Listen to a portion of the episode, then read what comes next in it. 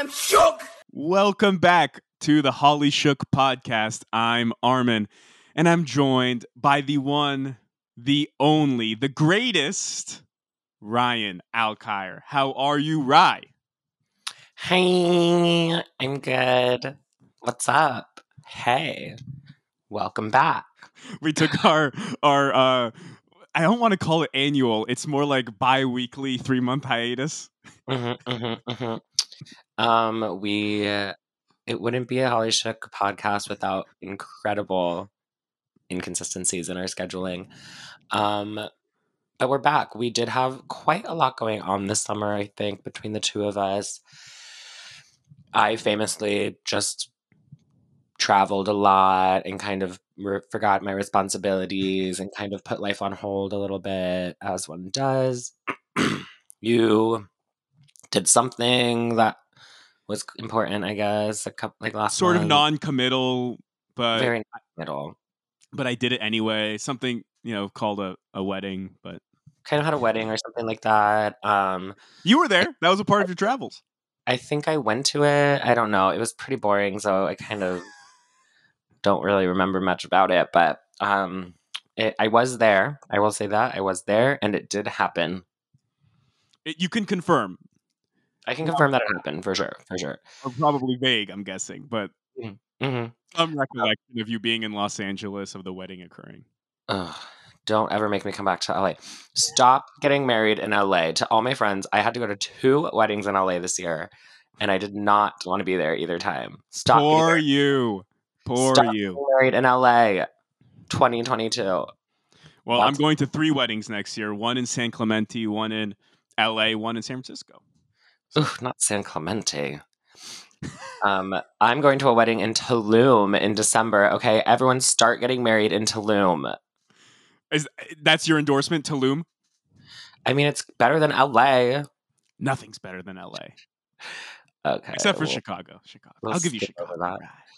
No, the wedding was amazing. It was so fun. We were just catching up on it because I haven't really seen or talked to you since. No. I don't even think I saw or talked to you there. But I always say with weddings, you don't really like see the bride and groom because they're busy seeing every single person there and talking to every single person. But we did. By the end of the night, we were getting our dancing shoes on. And I thought we did a good job of keeping the guest list pretty tight, you know, 110 people. And still, I felt like I really didn't get to enjoy every single person's company. You know, yeah. I felt like I just got like 3 minutes with every single person, but I would have wanted, you know, more time. Yeah. But then you're dancing and you're doing other things. So yeah, you don't really get to like dive deep with everyone. That's weddings. You never see the bride and groom, honestly. Yeah. And you have a huge family and a lot of people from out of town. So you gotta walk around. I was from out of town. Right. You were one of the out of towners. But it was really great and so much fun. And it was. All looked amazing. We are all very good looking. We were. Yeah. The fashion was on display. And we also gave the celebrities a chance to give us some juice because, let's be honest, Rai, our listeners know this. They are aficionados of this celebrity game by now. Right. Our celebrities were not giving us a lot of juice for a minute there. No. They were boring for like a long time. You know, I hate to say it because that's our game, but they kind of were. Yeah. And I think a part of it is that they know that our journalism game is so strong. They can't get away with anything while we are on the coverage.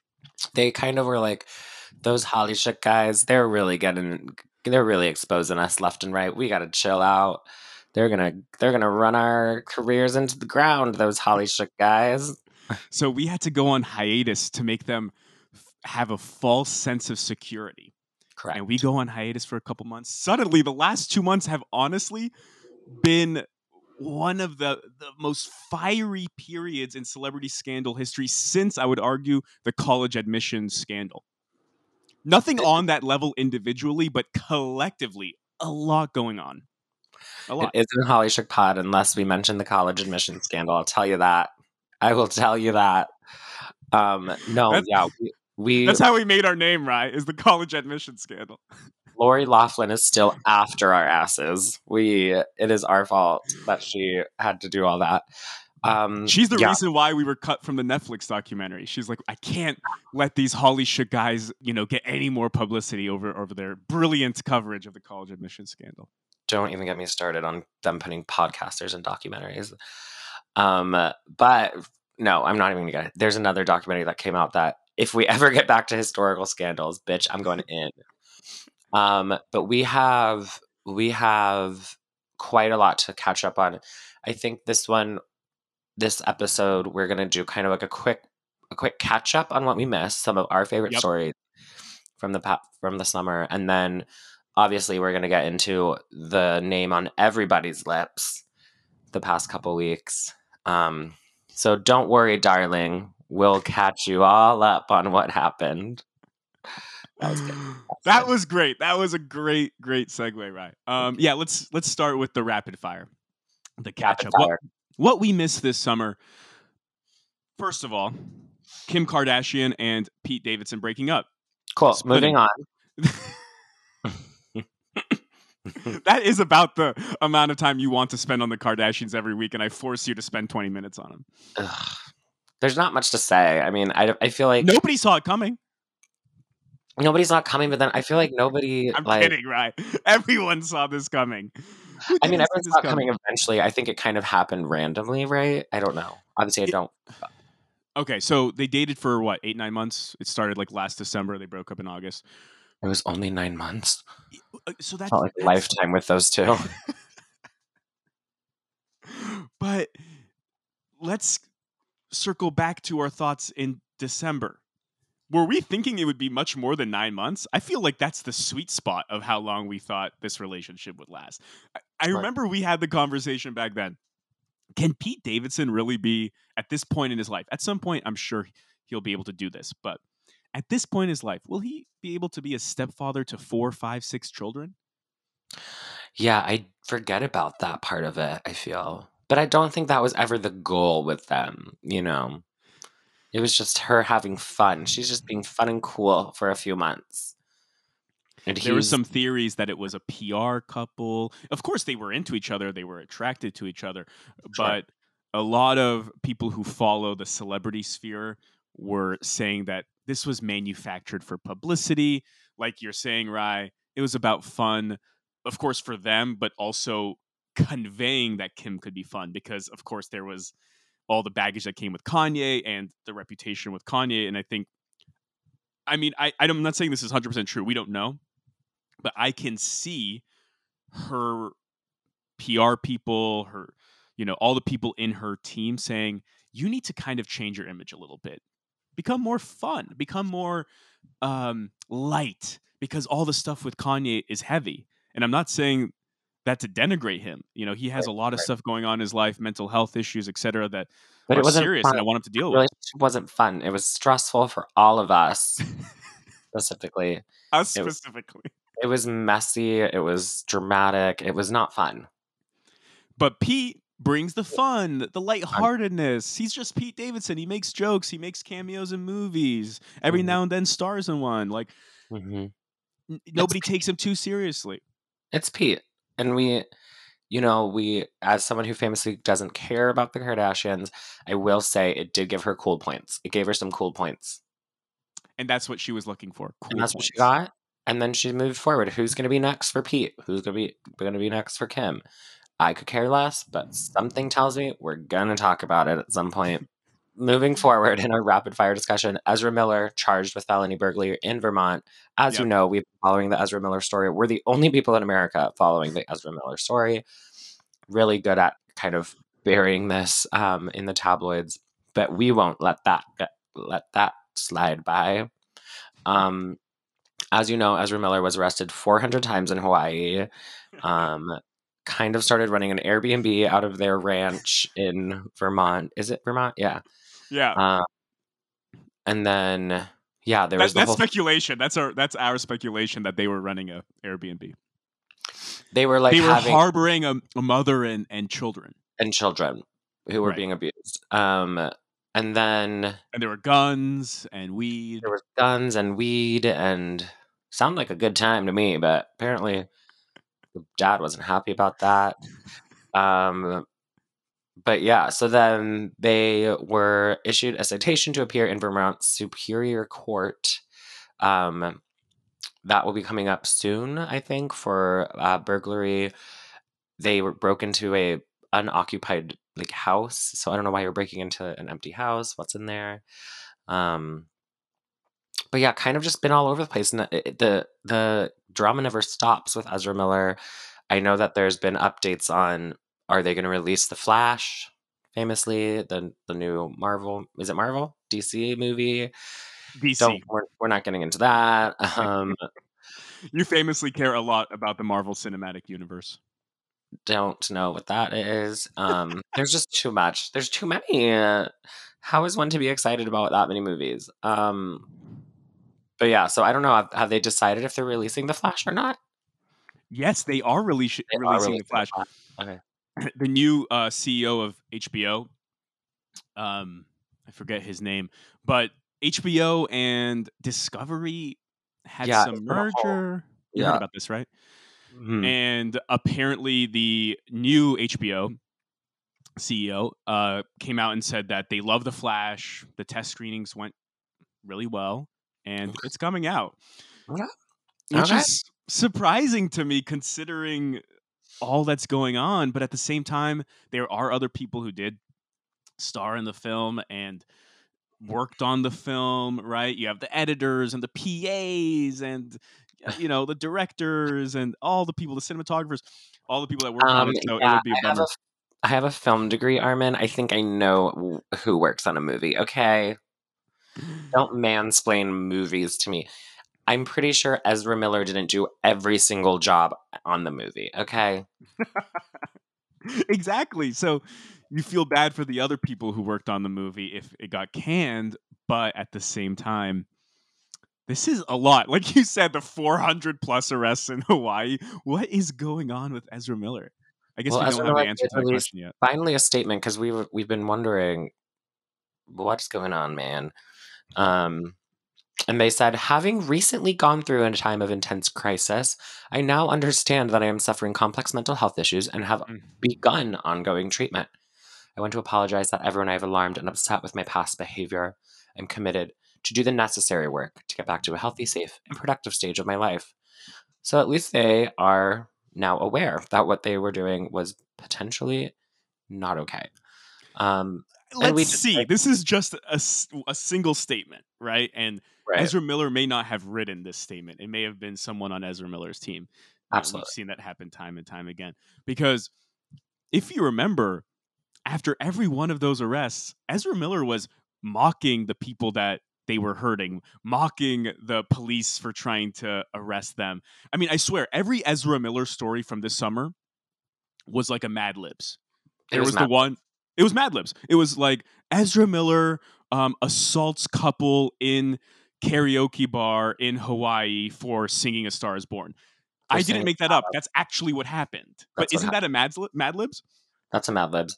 I think that the whole Ezra Miller saga was a social experiment to see how the general public reacts to insane behavior. And if, you know, we're seeing some crazy PR and marketing choices for movies.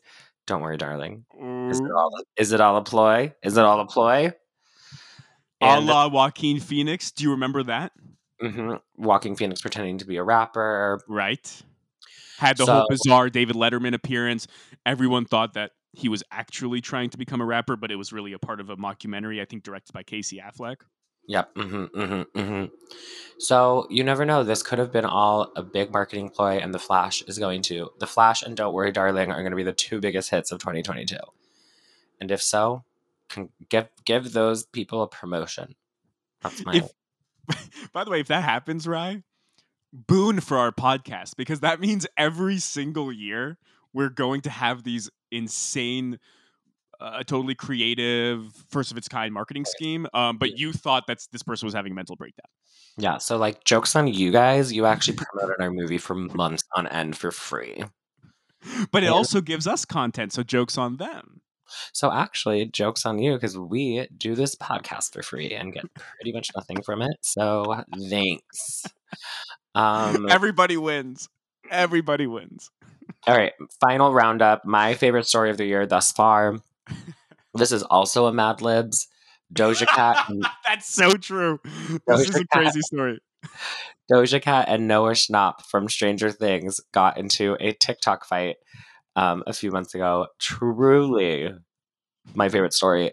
I'll give a rundown really quick. Doja Cat famously was very attracted to the new actor on Stranger Things' new season, Joseph Quinn. He played Eddie, I think it was. Eddie Munson. Eddie Munson. Great character. That season was so long. But it was good. Did you like it or no? It was good. It was good. But I mean, I'm sorry. I don't need 2-hour episodes. Okay? Just make a movie. I kind of liked it.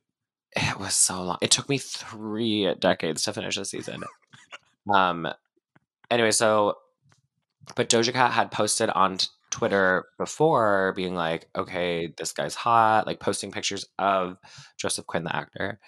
So it was no secret that she was attracted to him. And, you know, Doja Cat's very open online and she's very thirsty and it's fun. It's part of her whole personality. So like then you. She's like me. I'm thirsty online. She what the fuck was I saying? I just blacked out.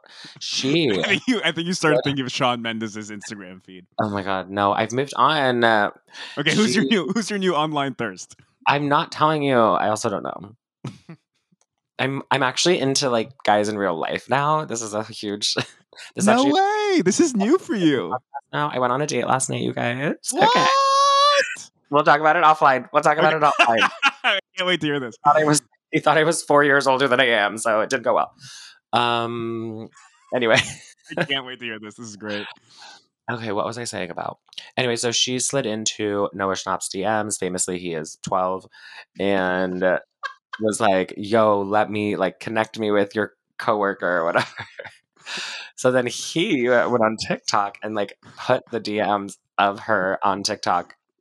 Being like, when Doja Cat slides into your DMs to like try to hook up with your coworker, like as a joke. Noah Schnapp is literally, I think, 16, and she freaked out. She went on Instagram Live. She's like, what did she say?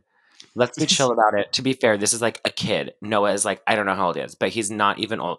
Over like, there's no way he's over 21. He was 17. When you're that young, you make mistakes. You do dumb shit. I'm like trying to be fair. You say dumb shit. You fuck up relationships with people. You make mistakes. You're supposed to do stuff like that so you know not to do it in the future. I did my share of fuck ups so that I don't fuck up now.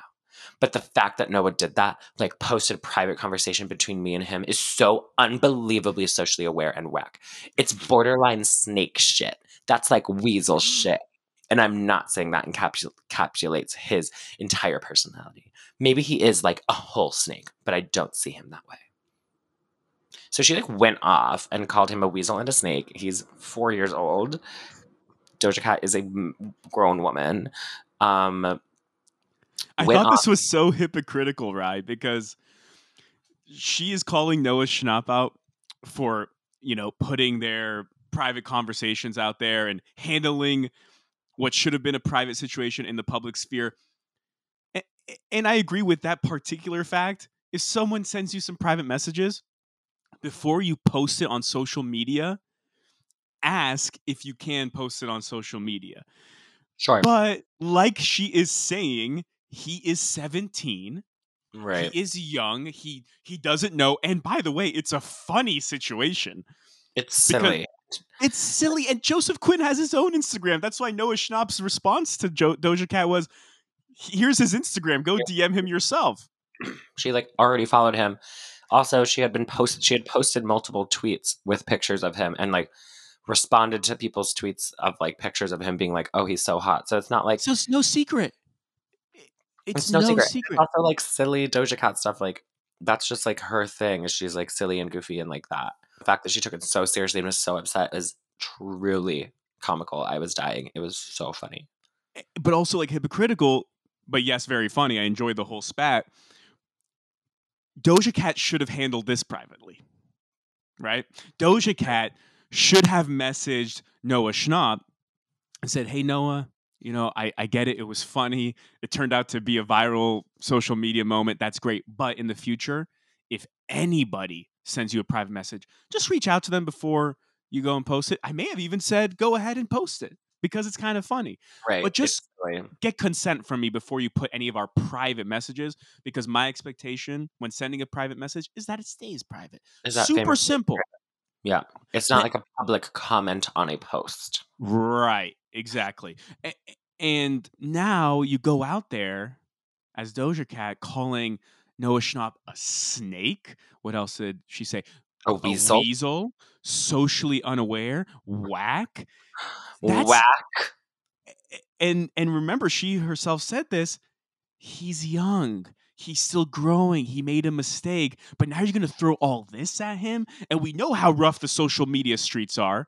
I know it's just the internet. You could turn it off. But he's also still, like we all are acknowledging, a young kid. That could get to him if a lot of Doja Cat's fans, you know, went into his DMs, went into his replies and said horrible things to him. And we've seen this happen time and time again. That could really affect people and their mental health, is getting all these horrible, like super vitriolic messages on social media. People could be so cruel for no reason. Literally. So and I'm like, why did you do this? Just keep it private between you and him. Like he should have done with you. Take your own advice. It's so silly. It's so unnecessary. And I'm so happy it happened. I loved it. I thought it was here for it. We are here for all the drama. So good. Like, yes, you should have handled it differently and privately, but at the same time, so happy you did it and so happy it was unhinged. He ended up posting a TikTok using her song.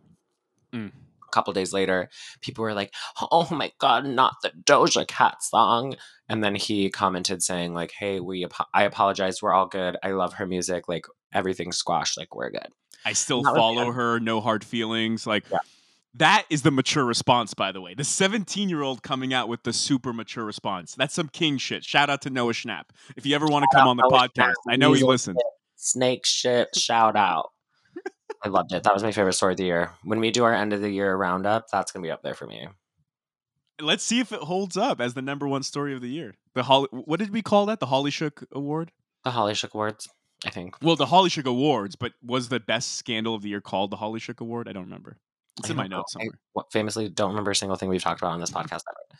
We have the breakup of the year. I know what that's going to be. We're actually going to touch on it later in this podcast. Oh, ooh. At least so far. So far, I think it's the breakup of the year because it generated a lot of buzz. It was even referenced during the Emmys. By the way, Rai, what was the biggest Emmy snub for you?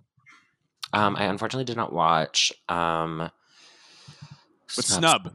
Did you follow the winners and losers or no? I looked at the list. I don't know. It's hard because I don't watch all of them. So it's like, I know that like you love Succession, but I watched Severance. I was like, Severance was pretty good. It's brilliant. Severance season 1, brilliant. Yeah. And then like comedies, like, or like even Yellow Jackets. I loved Yellow Jackets. Me too. That was a great show. I don't watch all of them. So it's hard for me to be like, well, that was a snub because it's like, okay, well, Succession's probably really good too. I thought Ray Seahorn should have won in the Best Supporting Actress category. Who is he? She played Kim Wexler in Better Call Saul. Okay. Ray Seahorn.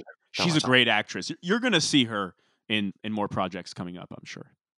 Can't wait to watch it. Well, you'll watch it in 10 years. That's what you do. You watch shows. Yeah. I'm surprised you watched Severance. Was it because I was telling you all about it when it was... No, my friend like was fucking jizzing herself about it for weeks, and I was like, okay, I'll get into it. So between me and your friend, you felt like you had to watch it. It started a little slow for me, but but it builds up perfectly, Rye. Yeah, it was good. It was just I don't work in an office. I feel like if you work in an office, it kind of hits a little harder. So maybe it was good. I liked it. Okay, don't get mad at me. The new scandal of the day. The new scandal is I didn't fucking think Severance was the best television show in America. Like everyone freaks out.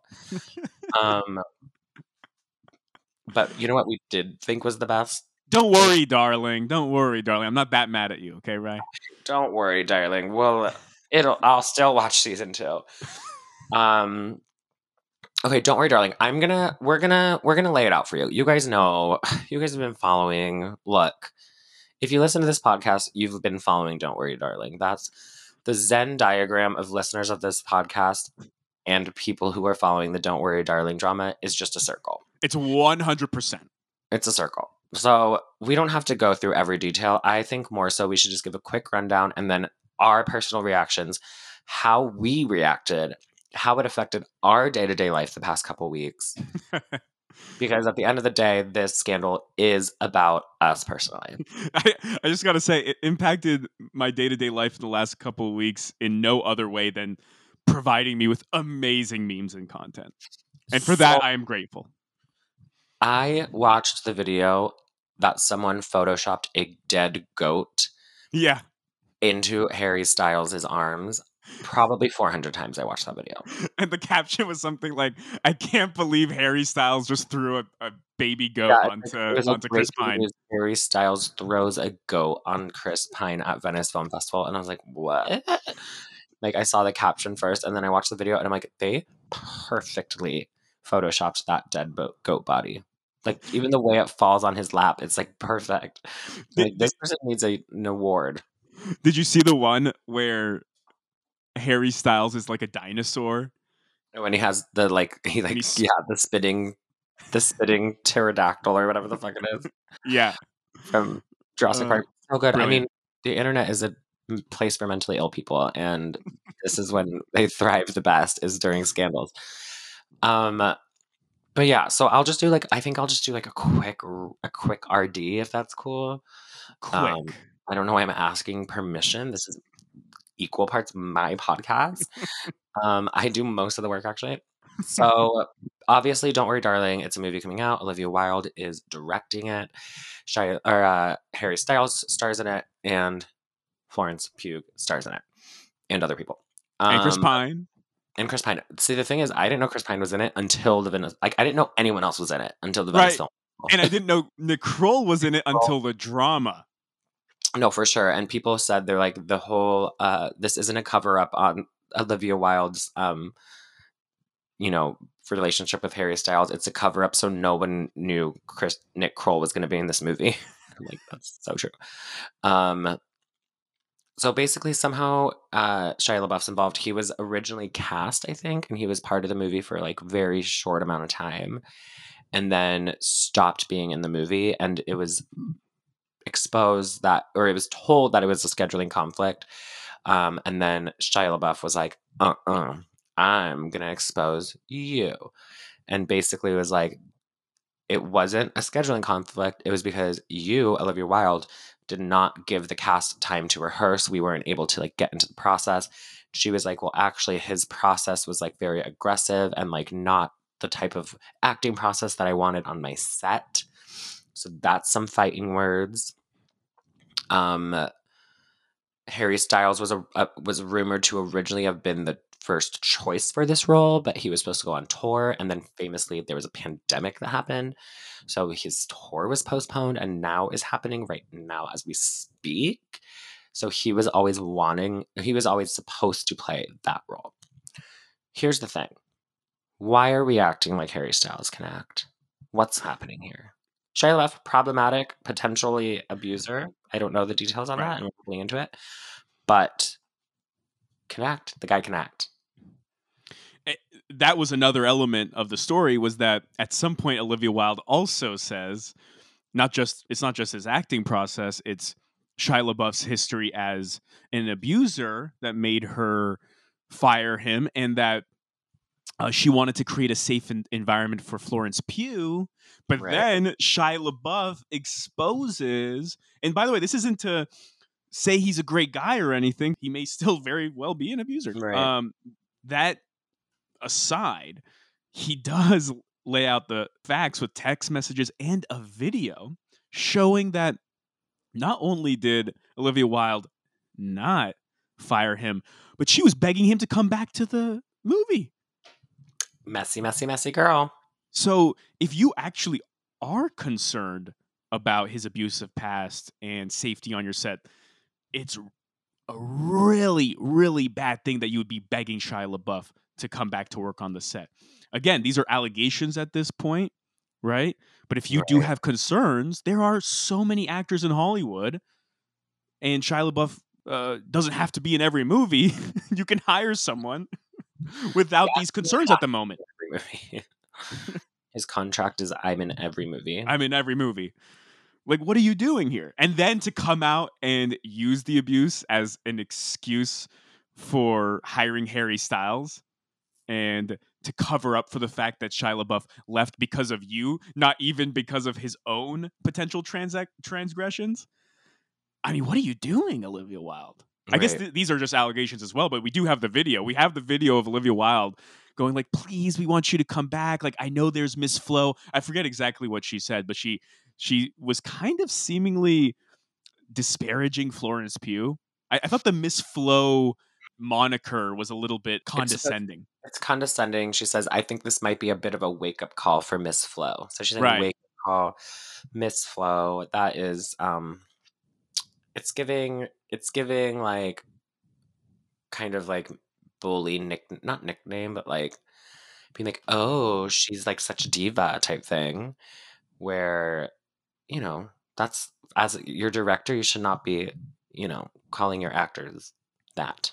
Did you see Florence Pugh's stylist or makeup artist? Yeah. Posted on Instagram a photo of Florence Pugh in the dressing room. And the caption was Miss Flo. Well, and they also had shirts made for the Venice Film Festival that said Team Miss Flo. I didn't see that. Mm-hmm, mm-hmm, mm-hmm. Who wore them? The stylist. The stylist? Oh my gosh. That's so good. And then one of them posted like a picture of the red carpet and said like, so much more to this story than you even know. Like, all will be revealed. And I was like, not the stylist getting messy. We love this. So this feud is for real, because I saw some people online saying, this is nothing. It's being made out to be this big deal, but nothing really happened. This is real. There is no teams if there is no conflict, right? If there's a conflict, you have teams. And here's the background on that quick rundown, quick RD as well. The background on that is that there are rumors that Olivia Wilde, who used to be married to Jason Sudeikis, was already having romantic and sexual interactions with Harry Styles before she was officially separated from Jason Sudeikis. There were rumors that her relationship with Harry Styles is what led to their divorce. It has been clarified that they were already on the outs when she started dating Harry Styles. So, I mean, quick clarifier. They didn't get divorced. They were never married. Okay. Just a quick clarification. You know, we're super accurate on this podcast. We've never not been 100% accurate on this podcast. Never, ever had an untruth spoken on this podcast. So thank you for clarifying. So they were separating or not being together in a relationship anymore. Right. There was the famous custody papers delivery during a Q&A or at Comic-Con or something like that. Olivia Wilde was on the panel during Comic-Con and she got served. That is wild. That is Olivia Wilde. I mean, and so that was a whole controversy. Then the rumors have it that Florence Pugh, is it Pugh? Pugh? Pugh. Pugh. I thought it was Pugh. I don't care. That Florence was uncomfortable with the fact that she was in a relationship with Harry Styles while on set, said that there's rumors that she made the set feel a little uncomfortable, a little unprofessional, and that Florence was friends with Jason Sudeikis and kind of felt like disrespected that she would like kind of mess around in front of her, knowing that she's friends with Jason Sudeikis. She apparently filmed for Ted Lasso, but they cut the scene. Oh, weird. Yeah. There's going to be a Ted Lasso, like, behind the scenes documentary now, this drama. Everyone's involved in this scandal is basically the point. So then it really does, like, traverse all of Hollywood, like from Harry Styles in One Direction all the way to Ted Lasso and Jason Sudeikis. It is wild. Nick Hugh Laurie is involved somehow because, you know, him and Olivia Wilde starting house together. I mean, we're going everywhere with this. It's truly, it's the multiverse. The Don't Worry Darling multiverse is the new Marvel. There's, you know, there was speculation that Florence was purposely not promoting the movie on her social media. She finally did post like a teaser trailer months later after other people in the movie had been promoting it. And then I think like Olivia Wilde and Harry Styles are no longer together from what I've understood. Well, we don't know, but that goes into the Venice Film Festival drama. It's all leading up. There is a lot of, but yes, they were never standing next to each other. They showed zero intimacy. But I know you want to lead up to Venice Film Festival, so we don't have to get there yet. Well, I mean, it's pretty much like, let's just cut to the chase here. Okay. But the setting is Venice Film Festival. Okay, let's set the scene. Where were we? Where were you when you saw the Venice Film Festival red carpet? Okay. No, I'm saying, where were we? We should have been in Venice. We should have been in Venice. I was not. Famously there.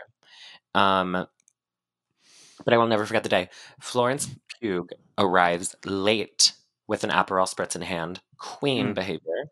This is her saying, I don't care. Mm-hmm. Y'all wanna make this movie drama because you're unprofessional? I'll be unprofessional too. And everyone applauds it. It's giving Miss Flo energy. I think she's also reclaiming the Miss Flo of it all by being like, yes, you're gonna call me a diva? I'll show up late with an Aperol Spritz in my hand, bitch. And love that energy. Love. This is how her arrival on the red carpet is how I learned that Chris Pine and Nick Kroll were in the movie, because there's a really cute video of them like pretending to take photos of her on their phones, and she's like working the red carpet, looking amazing. And I'm like, why are they taking pictures? Oh, they're in the movie. Fast forward to the entrance of the cast into the theater. The wait, Ryan, can I interrupt you real quick here? Please, because I love to be interrupted. I hate to interrupt you here, but I feel like what really kicked off the social media drama was maybe a couple days before this, when the Chris Pine clips started circulating. Him just looking distraught, miserable, stoic, sitting next to Harry Styles for all these interviews. That was before? I thought it was before. I don't know. Maybe, I think I was mixing it up. Yeah, I think I was catching it up. So maybe it was before. But yeah, I thought the interviews were first. Okay. And then there was the actual like premiere of the movie. But those started to go viral, right? There was the image of him, I think, with like headphones. And he's just staring straight ahead, dead eyes. Yes. He looks miserable. He doesn't want to be there. And it's giving off Ben Affleck leading up to Batman v Superman. Mm-hmm. And what really gives us Ben Affleck leading up to Batman v Superman, if y'all remember, there's the Ben Affleck sitting next to Henry Cavill. Is it Henry Cavill or Henry Cavill? I do not know. We don't do well with last names on this podcast, do we? Stop having weird last names 2022. So you have Henry Cavill talking about Batman versus Superman, and there's Ben Affleck just looking miserable. He doesn't want to be there. He doesn't want to promote this movie. Chris Pine, Harry Styles sitting next to each other, same energy. Chris Pine is exactly where Ben Affleck was 7 years ago. And Harry Styles is saying some shit like, I forget exactly what he said. I'll say it. Do you remember it? Okay. So can you try the accent, please? The thing I love most about this film is that it just feels like a film. And it's one of those movies that you want to go to a theater and see the movie. It just feels like a movie that you'll see in the theaters. It feels like a movie. So basically he's saying the movie feels like a movie and that the film is so great because it feels like a film. Right. And I hate this thing is here. I have to back him. I hate when a movie feels like a podcast. I hate when a movie feels like radio. So when a movie does feel like a movie, I feel like they've already crossed a certain threshold that I need for me to at least watch a movie. I won't watch a movie if it feels like anything but a movie. But if you've already made it feel like a movie, I'm going to watch it. If it feels like a movie, there's potential that I will watch it. Right. If the movie feels like a TV show, I'm not watching it. Also, if the TV show feels like a movie, Stranger Things, I don't want to watch it. Okay, the TV shows need to feel like TV shows, and movies need to feel like movies. People were giving Harry Styles shit for this, but was he wrong? Not at all. The movie should feel like a movie. Now, this doesn't mean you like it. That's not the threshold for liking a movie or liking a TV show, but that's the threshold for watching it. For watching it, I do want the movie to feel like a movie and the TV show to feel like a TV show. Hey, if it's a movie made for TV, I want it to feel like a movie made for TV. Okay? If it's a television movie, feel like a television movie. Don't feel like a TV show and don't feel like a movie. Right. Feel like what you are. Like, I'm vibing with Lifetime because Lifetime movies feel like Lifetime movies. Right. They do what they do, so I'm going to watch it. Documentaries should feel like documentaries. Okay? I'm just going to throw that one out there. Controversial opinion, plays should feel like plays. Okay? Our podcast gets so many listens because our podcast feels like a podcast. It feels like a podcast. And guess what? It sounds like a podcast. People have told me that. People saw me on the street and say, you know, your podcast sounds like a podcast. Sounds like a podcast. I get that all the time. Have you read our iTunes reviews? Feels like a podcast. Sounds like a podcast. Our very first 5-star review 4 years ago said, this podcast feels like a podcast. Feels like a podcast. Harry Styles is ahead of his time. Okay. Honestly, that was the one part of the drama that I thought shouldn't have been drama. That was the one part where I'm like, don't give him shit for that. I need that stitched onto a throw pillow. Anyway, so back to the drama. Back to the real drama. Harry Styles is a wordsmith. Wordsmith. A wordress. So then they cut to the entrance of the Venice Film Festival. Cut to the seating chart. I could write a dissertation on the seating chart. It is Olivia Wilde at the end. Weird. The director usually is in the middle. Olivia Wilde on the end. Chris Pine. Harry Styles. Right. I think Florence is next. And then Gemma Chan, I think, is the other actress in it. And then Nick Kroll on the end. Okay. Don't see a lot from the two on the end, the Gemma Chan and Nick Kroll of it all. Don't really. Oh, but there was one iconic moment which we have to touch on. With Nick Kroll. Oh, when he made out with Harry Styles. Yes. Okay. See, no. The thing with that is no, because the only that makeout did not feel like a makeout. That makeout did not feel like a makeout. It felt like queer baiting, which Harry Styles loved to queer bait, and What was the? There's another singer who made out with someone on stage recently. Who? Oh my God! Singer. I'm googling singer who made out with someone recently on stage. At an award show? No, a singer who made out with singer out with someone recently. That is the dumbest Google search I've ever done. Singer who made out with someone recently. But they were like kind of like Harry Styles loves Bad Bunny. So Bad Bunny made out with kissed his male backup dancer during a concert or during the VMA recently. And people were like, okay, Harry Styles and Charlie Puth, because Harry Styles and Charlie Puth are always queer baiting, you know, like being like, am I on top or a bottom? It's like, neither, bitch, but bottom. And so people are like, it's a cynical ploy to get LGBTQ cred, right? Right. It's just like they know what they're doing type thing. I'm all for it. I followed Charlie Puth on all social medias. He might be my thirst person. He knows what he's doing. My favorite part is you calling it out for its cynicism and then going, I'm all for it, though. I didn't say I didn't support it. I just said it's bad. I support a lot of things that are bad. Fair. And so anyway, people were like, your move, Harry Styles. And so then he's like, oh, I'm going to kiss Nick Kroll. It's like, babe, we don't want you to kiss Nick Kroll. Okay, kiss Chris Pine and give us what we really want. Thank you. If you're going to kiss anyone. But, he did something else to Chris Pine. So I guess he gave us a little bit of everything. Harry Styles sits down. The entrance sits down. It is the video scene around the world. It's Spitgate. Hashtag Spitgate. Hashtag Spitgate. Did Harry Styles spit on Chris Pine? Why/N? What do you think? Okay. Okay, for the listeners, we sped through that real quick, but in the video... Everyone knows. Everyone's seen the video. Let me just describe it real quick. Chris Pine's sitting there. The video, what have you been doing the past 2 weeks? You got to watch it. It's like 7 seconds long.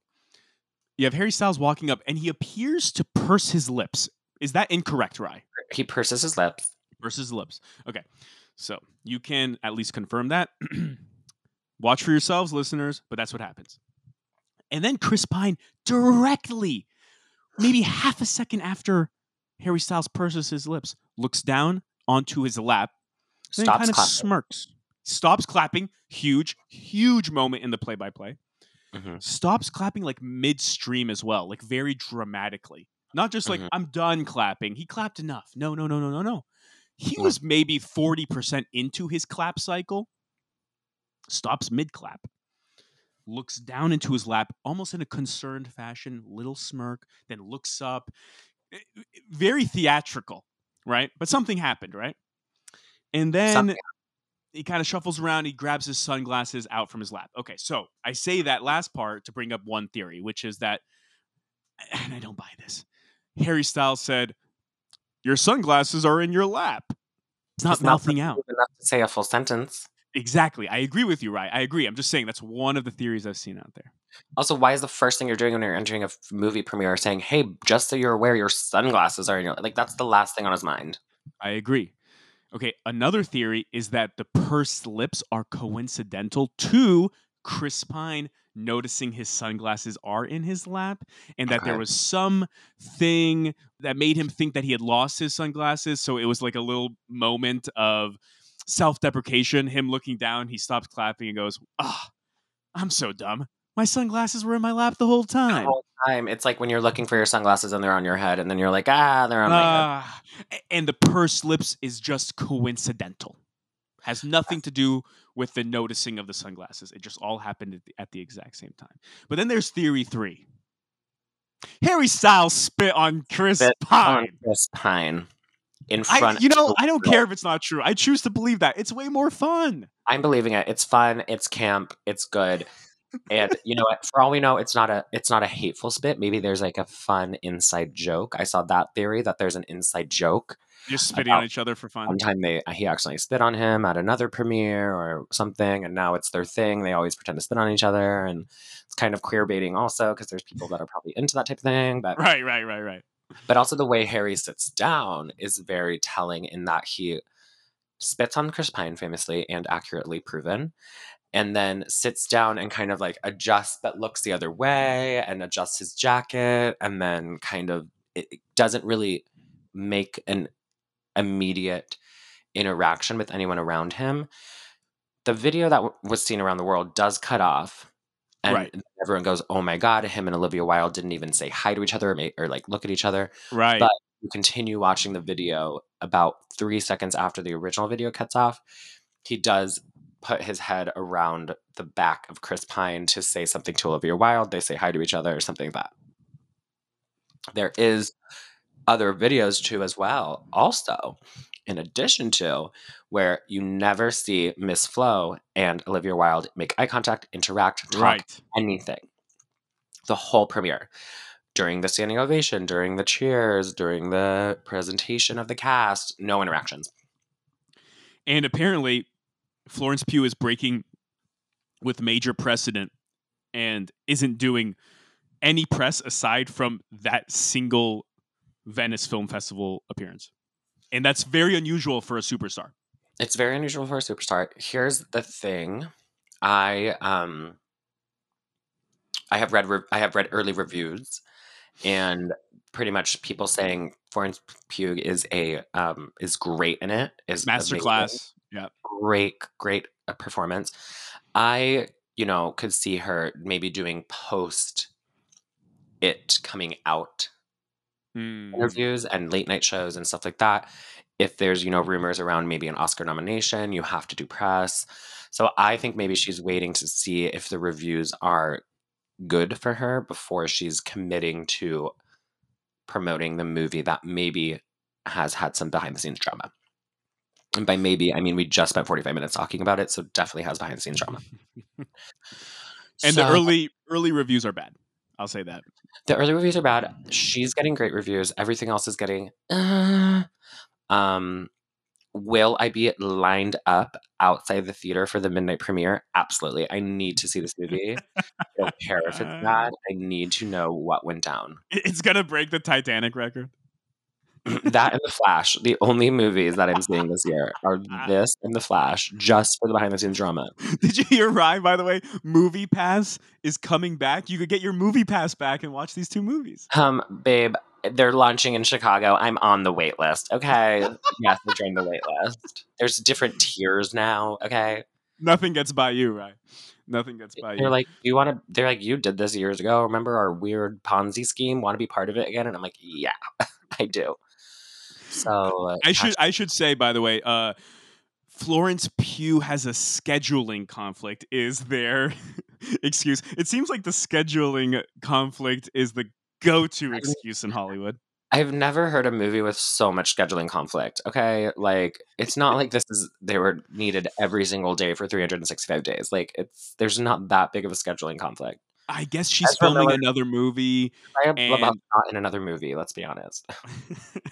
But yeah, so Florence Pugh isn't doing the press junket. I still think it's weird. I know what you're saying. She could be strategic here, but usually this is contractual, right? Yeah. The lead stars and even some of the supporting actors have to show up on Jimmy Fallon, Jimmy Kimmel, all the Jimmys. They're going to be on the Jimmys eventually. Maybe eventually.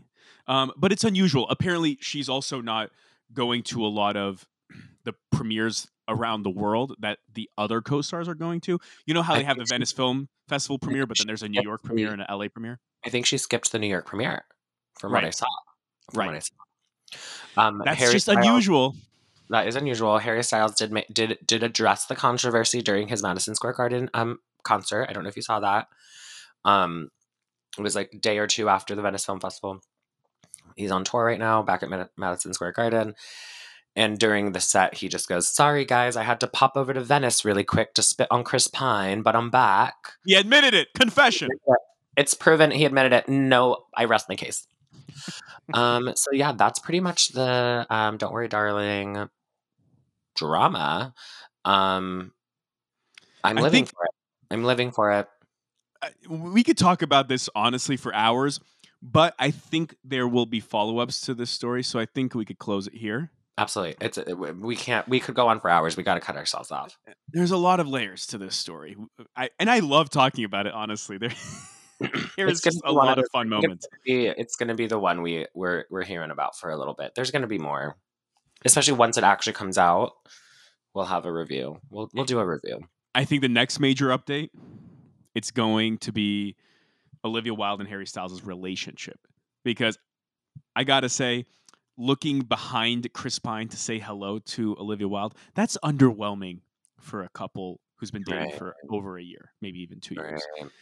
So the lack of intimacy during the film festival, maybe it was strategic to avoid chatter about their relationship, or maybe it does indicate, you know, something going down, them breaking up. So I think that is the next update to be had. We'll see. Can't wait. Speaking of updates, Ray J, we all know Ray J, gave us an update to a now 18, 15, 16, 17-year long story.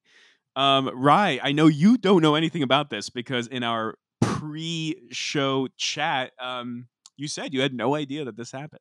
Our pre-production, yes. I'll give a little background to how I found out about this story. I was on Twitter, you know, I think it was Saturday night, and I saw someone tweet what Ray J is doing now on Instagram Live is historic or something. Or Ray J is making history right now on Instagram Live. I'm like, no way. What's going on? So I tune in. And basically, I'm going to give the very, very short rundown here because there is a lot. But for those who don't know, many, many years ago, of course, a sex tape was released between Ray J and Kim Kardashian. A lot of people thought Ray J released the tape without Kim Kardashian's consent and made a lot of money off of it.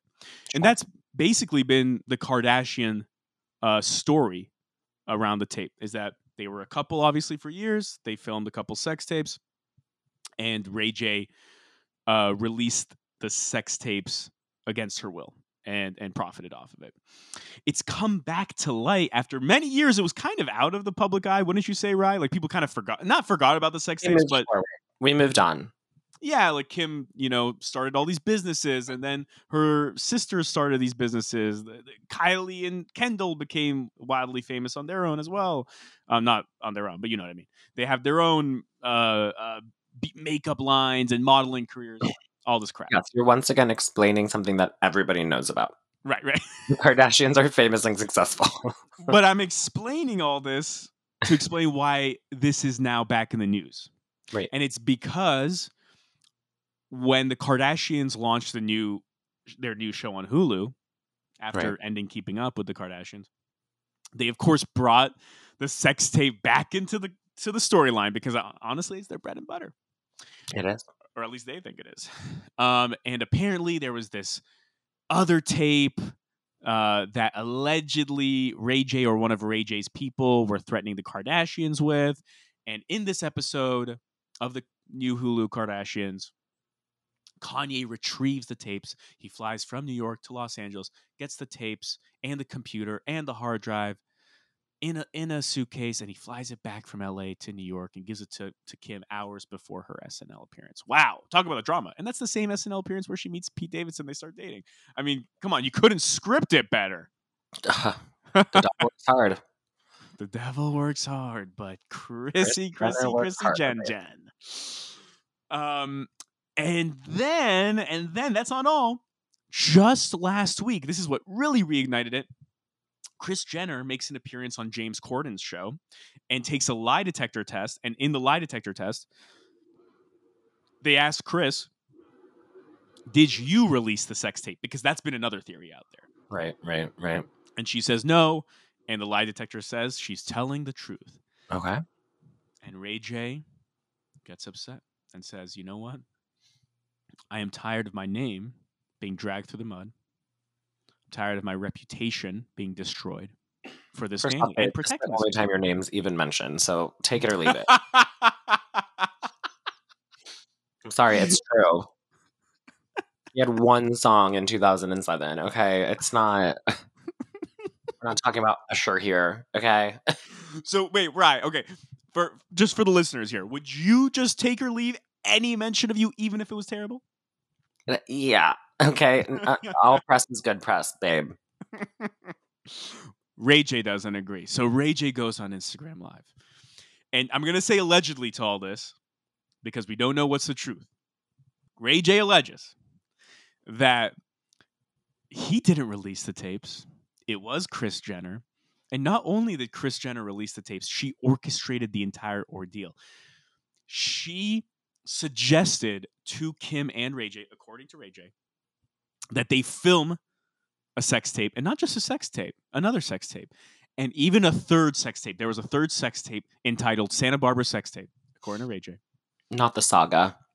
It was a trilogy. It was the whole Kim Kardashian sex tape universe, cinematic universe. Jesus. The KCU, Kardashian Cinematic Universe. And according to Ray J, she watched the films and determined which one was the one to release. Ew. And here's the crazy part, is that Ray J shows these contracts that Kim Kardashian signed and that he signed, except he didn't sign his contracts. Kim signed his for him. He didn't want to sign it right away, but they said, we didn't have enough time. You got to do it right away. So Kim signed his end of the Vivid contracts for him. Classic plagiarism. Yes. And I guess there was like a compare and contrast with her handwriting. It looks like her handwriting. So he has these contracts as potential evidence. He seems very convincing. He even showed old texts from over a year ago of him talking about this situation with Kanye, where he repeats the same story.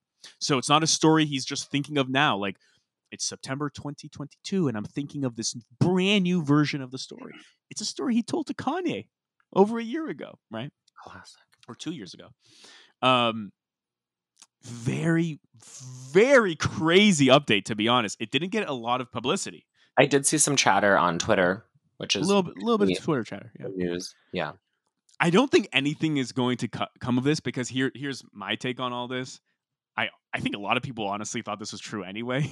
That's the whole joke behind the devil works hard and Kris Jenner works harder, is that Kris Jenner orchestrated the whole career of all her daughters, right? Yeah. But I also think the Kardashians are too big to fail. If people did find out that Kim and Kris basically destroyed Ray J's reputation and career for their own personal gain, people would go, yeah, okay, like that. We thought they did that anyway. Yeah. So, I mean, listen, I feel bad for Ray J, and his main reason, at least according to him in those videos, for coming out with this story was that his daughter was maybe... Don't bring the daughter into it, Ray J. Well, the thing is, apparently his daughter was maybe being exposed to this stuff and thinking that he was the one who released the sex tapes without Kim Kardashian's consent. And he's like, I don't want my daughter to think I would do that to a woman. Sure. Good. Yeah. And I get that. So like in that sense, I'm like, dude, put the truth out there. Yeah. But the thing is like he can say whatever he wants. People are going to believe what they want to believe. That's just. But at least he put his story out there, and we hadn't really heard his story before. Yeah, true. And they keep chattering. That's the thing. They could have not talked about it. Why bring it up and put it out on the Hulu episode? They'd be bringing it up. Because they know it's juicy and it gets a lot of clicks, it gets a lot of views, and they just launched a new show and they don't know if a lot of people are going to migrate from E to Hulu to watch the Kardashian version of the Keeping Up with the Kardashians. So it's like, what do we know works? Sex tape talk. Ray J. They use and exploit the guy. I do actually feel bad for him. Shout out to Ray J for telling his truth. He'll survive. I love your empathy for Ray J. I'm like, well, I haven't thought about Ray J until every time this happens, so hello. No, to your point, by the way, one of the best parts of the IG Lives is that he's like telling all this, and at some point, like 10 minutes into it, he starts promoting his own products. He's like, you gotta go to da-da-da-da.com. No, man, sir. Just go raise your daughter and be quiet. I'm silencing Ray J's truth. The best would have been if he did have like a promo code, a promotional code, like type in Kardashian Truth 10, Kardashian Truth 30 for a 30% discount. I'd use it. Oh my gosh! Speaking of discounts, this doesn't work. No. I'm rusty on my segues. It's been 2.5 months. But we all know this is your favorite breakup of the year thus far. Should I tell the story? Throw it at us. Okay. So Leonardo DiCaprio dumped Camila Marone the moment she turned 25. Apparently, it was the day of her 25th birthday. The clock struck midnight, and he said, I don't do 25-year-olds. Too old. There's that graph, if y'all haven't seen it, of all of Leonardo DiCaprio's girlfriends, and not one has aged over 25. He's dated them as young as 18, 19, but the moment they turn 25, and sometimes it's 21, 22, he breaks up with them. But there were a lot of great memes this time. I don't know if you saw them, Ryan, but there was one that was like... 25, you're too sexy. That's my favorite one. There was one that was like... the three things in life that are certain: death, taxes, and Leonardo DiCaprio breaking up with his girlfriend before her prefrontal cortex develops. Prefrontal cortex develops. Keenan made a comment during the Emmys about Zendaya. Yeah, that was good. He was like, Zendaya, she turned 26, which in Hollywood means that you're young enough to play a high schooler, but you're too old to date Leonardo DiCaprio. Great line. Great joke. A great joke. But it sounds like Leo took all the criticism, or at least all the observations and the jokes to heart. And he's like, you know what? I'm gonna date old, man. I'm gonna go way old, super old, and start dating 27-year-old Gigi Hadid, oldest human being he has ever dated in his life. I'm so proud of him. Is this proven that they're together? Well, an insider says they've, quote, mostly been hanging out in groups and solo a handful of times. Apparently, quote, Leonardo DiCaprio doesn't jump around hooking up. They are taking it slow, end quote. But apparently they have a lot of mutual friends, which makes sense because Leonardo DiCaprio has only ever dated people between the ages of 19 and 24. So the fact that they would have all the same friends, she is still in her mid to late 20s. It's very logical. What do you think about that? Do you think Leonardo DiCaprio is making a big change in his life? Like, this is going to stick? Or do you think, you know, he's just doing it to placate the angry mob in the social media sphere? I think he probably just doesn't know how old she is and is going to be very shocked when he finds out. I think he's avoiding. I think he's avoiding that information as long as he can, and not asking her. And anytime she brings up her birthday, he plugs his ears. He saw Gigi Hadid in The Real Housewives of Beverly Hills as a high schooler like 10 years ago. He was so like, she's still that age. Let's go. He's like, she must be only like 24, right? I mean, she was just a high schooler in The Housewives of Beverly Hills 10 years ago. I mean, well, come on. Yeah, we'll see how long this lasts. We'll see if they ever become official out and about. Maybe like make it public. But good looking couple. I'll say that. Good looking couple. Let the guy date who he wants to date. I mean, he's not doing anything wrong. If the young woman is there for it, then and they're both happy, that's all that matters. Yeah, I mean, there's two things for me on the whole Leo only dates 22-year-olds. It's one, let's not infantilize 22-year-old women. They can take care of themselves. They're intelligent and strong and powerful and independent. They're fine. They, you not know. Many, but a few. Kidding. But the other thing, it would be one thing if it's happened once or twice. It's the serial nature of it, I think, that is strange to me, and that's just me being honest. It is a serial nature. It's like, okay, obviously at one point he was in his 20s. That's fine, but let's say, you know, he's in his mid to late 40s now. So the last 15 or so years, the fact that he's only dated people at most for 2 to 3 years. So let's say starting at age 30. And so basically every 2 to 3 years for 15 or so years, so let's say 8 or 9 times now, he has cycled through women in their early 20s and always broken up with them before their 25th birthday. Right. It's just interesting to me. And there's no doubt that at some points it's possible disparity between life experience, you know, his stature as a person, as a celebrity, it could come into play. Whereas if he dated a celebrity, a woman of his own age, those dynamics wouldn't come into play, right? Sure. Again, like, I'm not saying that this happens. I have no idea how his relationships work, right? You know, behind closed doors. But there is a reason why I think people are concerned, and it's that, could he be controlling? Could he be emotionally manipulative? Could he be using his power and his age and his experience against people who just don't have it, right? Whereas if he dated, like, who's a celebrity in their mid-40s that, you know, that is of a similar stature?